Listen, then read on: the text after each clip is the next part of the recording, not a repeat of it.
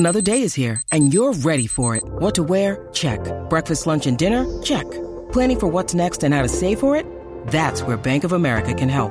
For your financial to-dos, Bank of America has experts ready to help get you closer to your goals. Get started at one of our local financial centers or 24/7 in our mobile banking app. Find a location near you at bankofamerica.com/talktous. What would you like the power to do? Mobile banking requires downloading the app and is only available for select devices. Message and data rates may apply. Bank of America NA, member FDIC. When you need mealtime inspiration, it's worth shopping Kroger, where you'll find over 30,000 mouthwatering choices that excite your inner foodie. And no matter what tasty choice you make, you'll enjoy our everyday low prices, plus extra ways to save, like digital coupons worth over $600 each week. You can also save up to $1 off per gallon at the pump with fuel points. More savings and more inspiring flavors make shopping Kroger worth it every time. Kroger, fresh for everyone. Fuel restrictions apply. Lexicon Valley is brought to you by MailChimp. The people behind MailChimp appreciate a clear voice, an intentional tone, and just the right word. MailChimp, email marketing for everyone.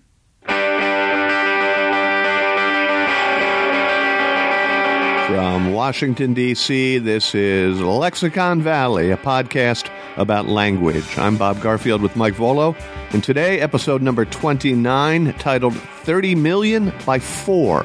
Wherein we discuss why talking may be the single most important activity you can do with your baby. Except for, feeding it and changing its diaper.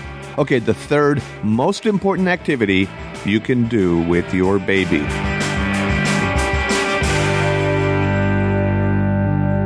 Hey, Mikey. Hey, Bob. How you doing? Splendid, thank you. Yourself? I'm great.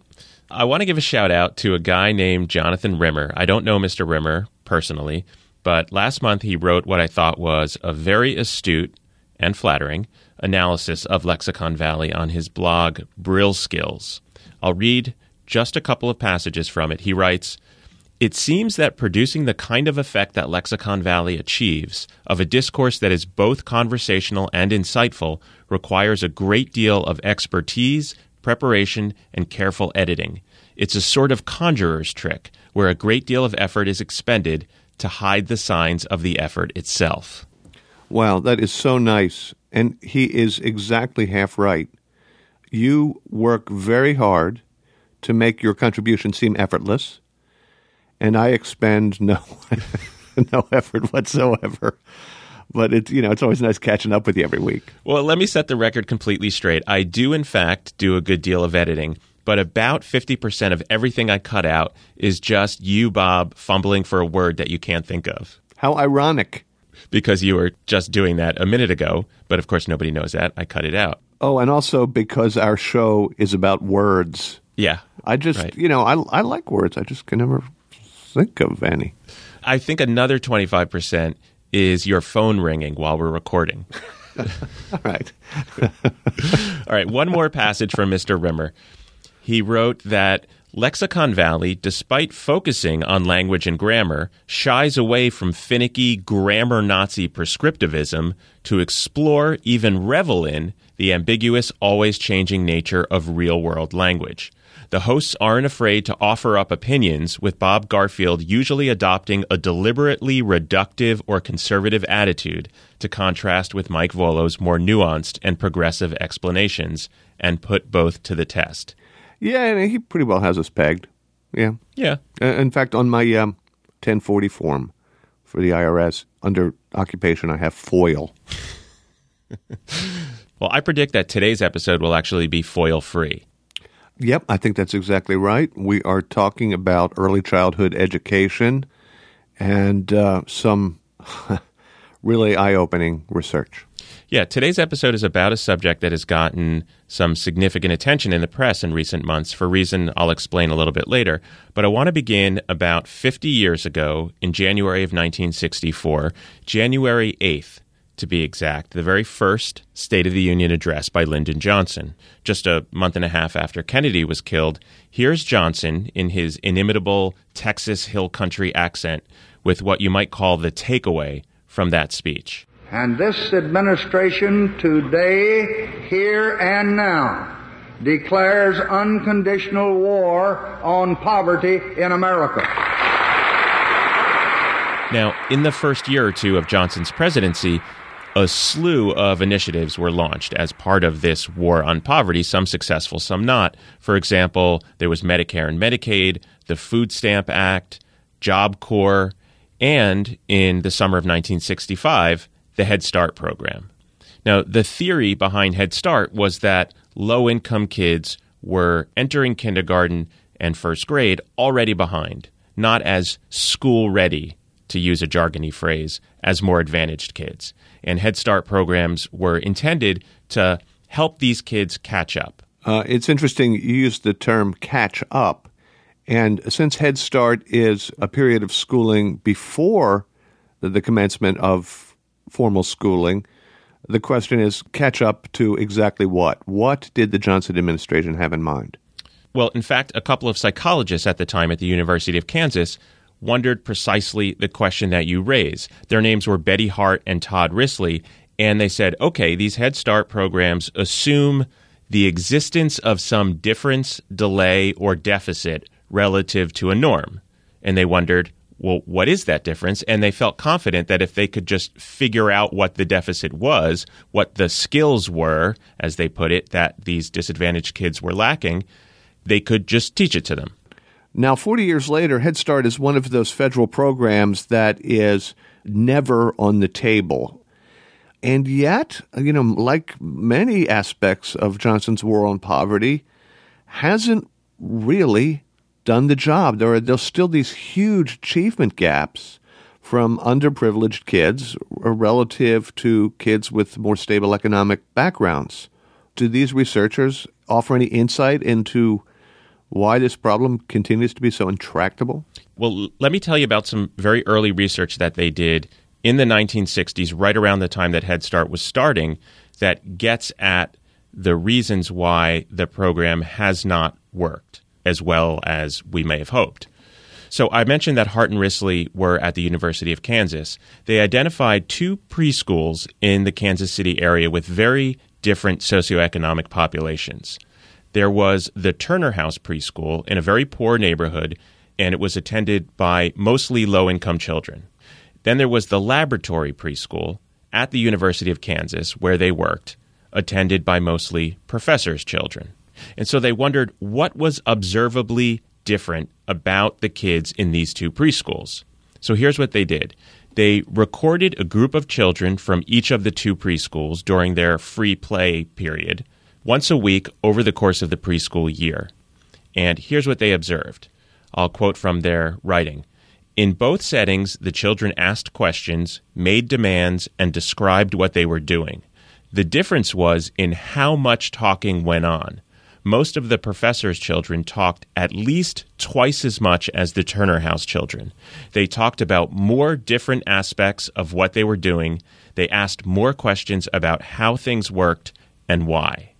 So the professors' kids were a whole lot more verbal than the kids from the disadvantaged population. Yeah, that's right. And the rate at which the Turner House kids would acquire new words over the course of that preschool year into their vocabulary, in other words, the rate of their vocabulary growth was markedly slower than the rate at which the professors' children were adding words. And they said projecting the growth curves into the future, we could see an ever-widening gap between the vocabulary resources the Turner House children and the professors' children would bring to school. Well, there's two possibilities for why that would take place, assuming their observation is correct. The first is that the quality of instruction and the level of attention was significantly greater at the laboratory school run by the education faculty. And the other is that something else was at work. What did the researchers do? Before we get to what else may have been at work, let's just note that they have now identified a difference, which is what they set out to do. They've identified a language deficit in one population relative to the other. And as I mentioned, they felt confident that they could catch these disadvantaged kids up. So what they did was for the following preschool year, they took a group of the Turner House kids on a whole series of field trips every week. And then they held rigorous discussions before and after the trips in an attempt to expand their outlook, expand their vocabulary, which they found that they could do successfully but to their great dismay, not beyond those specific experiences. So if they took the kids to the zoo, they could teach them a bunch of animal names in zooey words, but it wouldn't accelerate their acquisition of words outside of that particular field trip. Exactly. And I'll paraphrase from Hart and Risley. They said, "We had been so sure we would change how the children responded to the world, but we saw that by age 4, patterns of vocabulary growth were already established and intractable. We could not accelerate the rate of vocabulary growth beyond direct teaching. We could not change the developmental trajectory." In other words, by that time, it was too late. That's heartbreaking and astonishing, because I think linguists till now have understood that language acquisition is, I don't know if this is the right word, but instinctual, that it just happens that the mind is predisposed to develop language. That is what linguists have thought, and we'll get there. But why is it so important that it's too late at this point? Well, the use and growth of vocabulary among kids at this age tracks very closely, is, you know, a good predictor of your cognitive functioning down the road. In other words, your future problem-solving ability, analytical skills, reading comprehension, memory, language facility. These are the whole panoply of ingredients that comprise what we might call, you know, high cognitive functioning, or, you know, what we might call just being really smart. And if you don't have the building blocks by the time you're 4, it's game over? Well, as Hart and Risley discovered, and as the Head Start program has discovered time and time again, it's really difficult to catch kids up once they reach that age. You can't just take 6 or 8 weeks before kindergarten or first grade and change the entire future cognitive trajectory of those children. You just can't do it. I mean, of course there are outliers, but in general, you can't do it. On that note, let's take a quick break. Lexicon Valley is sponsored this week by MailChimp. If you have a business, big or small, and regularly send out newsletters, product updates, event invitations, announcements of any kind over email, then MailChimp will help you design, create, send, and track all of it. They'll even help you market your newsletter on social media. To read more about the company and the services they provide, go to MailChimp.com. That's MailChimp.com. All right, Mikey, you left me despondent about the prospects for these 4-year-olds with deficits that they're destined never to overcome. Where do they come from? And is there anything that can be done about it, according to these researchers? Okay, so Hart and Risley were left with a conundrum. They wrote, paraphrasing, "The vocabulary growth rates we saw in the preschool kids seemed unalterable, even with intervention, by the time the children were 4 years old." As you pointed out, that's heartbreaking, right? But then what is the logical next question? The logical next question is, how can you intervene before the kids are 4 to prevent this deficit from forming, I guess? Yeah. What they asked was, well, what's going on in the several years before kids even get to preschool that would account for these differences? What's happening in the home, which is where most kids spend most of their time before entering school? So Hart and Risley devised what ended up being a decade-long project in order to answer that question. They started out by, in Kansas City, cold calling people who had placed birth announcements in the newspaper. They approached friends of friends who were expecting. They went through the state register of births. They recruited families for 5-6 months and finally settled on 42 families in the area, 13 families that were upper socioeconomic status professionals, 23 who were middle to low socioeconomic status, like skilled laborers and working class people, and 6 families that were poor. They were on welfare. All had a child who, at the beginning of the study, was 7 or 8 months old. Once a month for the next 2.5 years, an observer, somebody who was trained by Hart and Risley, would go to the house and record whatever was happening around that child. Not only would they record for an hour, but they would take extensive notes that could then be matched up against the recording. So if there were multiple adults in the room, they would note who was talking. Were they talking to another adult or directly to the child? Once the child began to talk, who was the child talking to? What were they doing while talking? In other words, a kind of three-dimensional panoramic view that the audio recording alone wouldn't capture. All of this, more than 1,300 hours of observation, was transcribed, typed up, and analyzed. This took years. Mike, we've spoken on this show before about the observer effect. All of a sudden, you're injecting a third party into someone else's household. Were these observers like wallpaper? Were they like family members? How did they affect the environment they were ostensibly there to record? Well, they began observing well before the children could even talk, so that the family could acclimate to them being there very early on. And they met with the family, got to know them.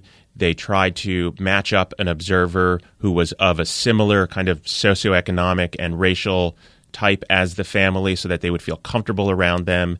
They sort of took all of that into account. Now, I'll give you some statistics that came out of the analysis that are pretty startling. First of all, they observed that over the course of the 2.5 years, the children from the professional families heard, on average, about 2,100 words an hour. Kids in the working-class families heard, on average, 1,200 words an hour, and the poor children only 600 words an hour. Wait. Are you talking about total words or discrete vocabulary words? Total words. Just the sheer amount of talking that was going on around them.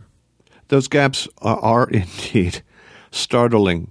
Maybe it's predictable that the more educated, more affluent people would be more verbal, but the size of those gaps is it's jaw-dropping. If you extrapolate that out to age 4, the poor kids would have heard 30 million fewer words than the upper-class kids, hence the title of this episode. That's amazing. Now, all of the children from all three socioeconomic groups began talking around the same time. But again, over the course of those 2.5 years, some pretty startling differences materialized. At age 3, kids from the professional families had a vocabulary of 1,100 distinct words. The poor kids, just 500. These differences, Hart and Risley said, were so large and so consistent that they thought there must be some other contributing factor. They controlled for the sex of the child, for race, for whether or not both parents were employed. None of that was statistically significant. And so they wrote, the family factor most strongly associated with amount of talking was socioeconomic status. That's just massively depressing. You know, earlier I said, I kind of jumped the gun. You asked me a leading question, and my response was about not finding the root of the problem, but how possibly to intervene. So I'll ask it now. Do the researchers offer any guidance for how to intervene in this just heartbreaking dynamic? Before I try to make you feel a little better, I'm going to make you feel even worse. They didn't just measure the total amount of speech around the children and produced by the children. They also measured the quality of the speech. In other words, they identified a number of variables that seemed especially important and especially divergent between the high and low socioeconomic groups. I'll give you 4 of them. First was the much greater variety of, in particular, nouns, adjectives, and adverbs among the upper-class parents. Okay, that's to be expected, right? They're, in general, much more educated. Second, the upper-class parents' speech was much more likely to contain positive feedback, confirmations, praise, approval. The lower socioeconomic families far more likely to use criticism, disparagements, admonitions. Third, upper-class parents were much more likely to guide their child toward a certain behavior with a question as opposed to simply telling them to do it. You know, for example, we're going to go out and play in the snow. Do you think it's a good idea to put your jacket on? As opposed to just saying, put your jacket on. And fourth, and this is perhaps my favorite of their observations, how likely was the parent to respond to and perpetuate a thread of conversation that was initiated by the child?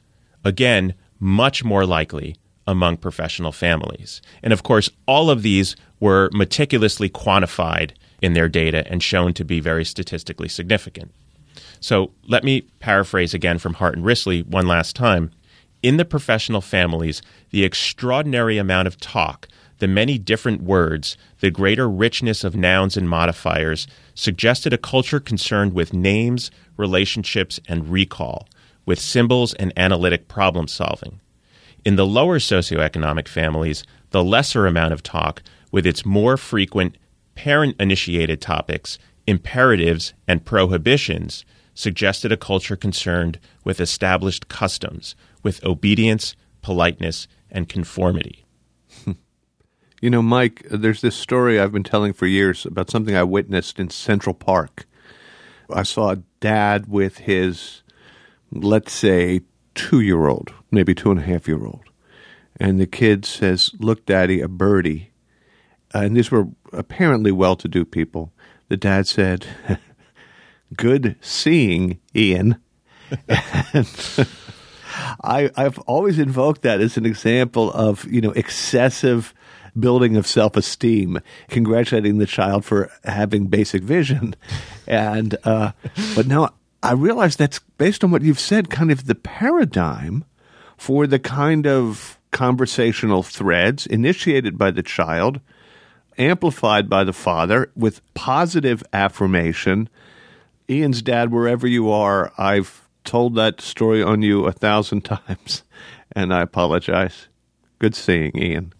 Bob, you know, you've exhibited some real growth over the last several episodes of Lexicon Valley. I think we're doing something wrong. This has to do with starting at a very, very low baseline, Mike, I think is what we're discovering here. But I attribute all of my personal growth to you. You bring to bear a nuance and a sort of native kindness that is a very positive influence on me. Oh, see, that's the kind of affirmation and praise that really works in parenting. Good influencing, Mike. So Hart and Risley published these findings in a book they called Meaningful Differences in the Everyday Experiences of Young American Children in 1995. 1995? I've only just become aware of this research in about the last 30 days. I wondered the same thing. Why did more people not know about this sooner? Hart and Risley are both deceased, so I called a woman named Lois Bloom. She's a retired professor from Columbia University who was doing similar kinds of studies with children and language beginning in the 1960s. Here's what I asked her. You know, this research is getting some attention from the press, but I wonder, you know, this research is 20 years old, and it's so compelling and so fascinating. Why was it not shouted from every academic rooftop at the time? Well, it was shouted from my academic rooftop. You're asking a question that really cuts to the heart of what academia is all about. It's a very competitive scene.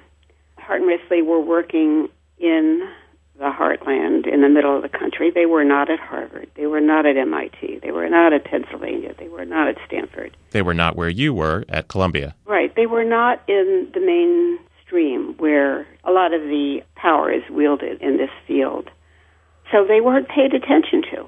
Now, there's another sort of related reason, says Bloom, that has to do with what she called the ascendancy of the MIT theory of language. She actually used the word the domination of the MIT theory, which very simply posited what you were getting at earlier, Bob, that much of what language was about was innately determined. That kids, in fact, didn't have to hear a whole lot of language in order to acquire it. Here's Bloom. So you had this theory that said it doesn't really matter very much what parents do. Kids don't need all that much input.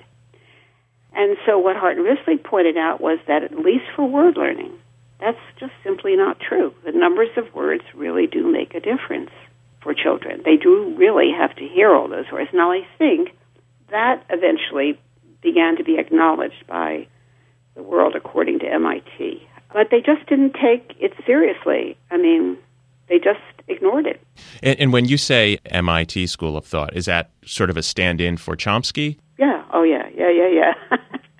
Chomsky and all his descendants. That's exactly right. So I just want to make sure I'm understanding this, Mike. She is imputing to Noam Chomsky and his colleagues at MIT a kind of intellectual arrogance that perpetuated what is probably a wrong theory of early childhood language acquisition that is affecting disadvantaged kids around the world every day. Do I have that basically right? She pretty much said as much. This research was then largely unreported and unheralded for nearly 20 years until fairly recently. Recently how? I mean, I knew that it had emerged. I didn't realize it was bubbling up from 20 years ago.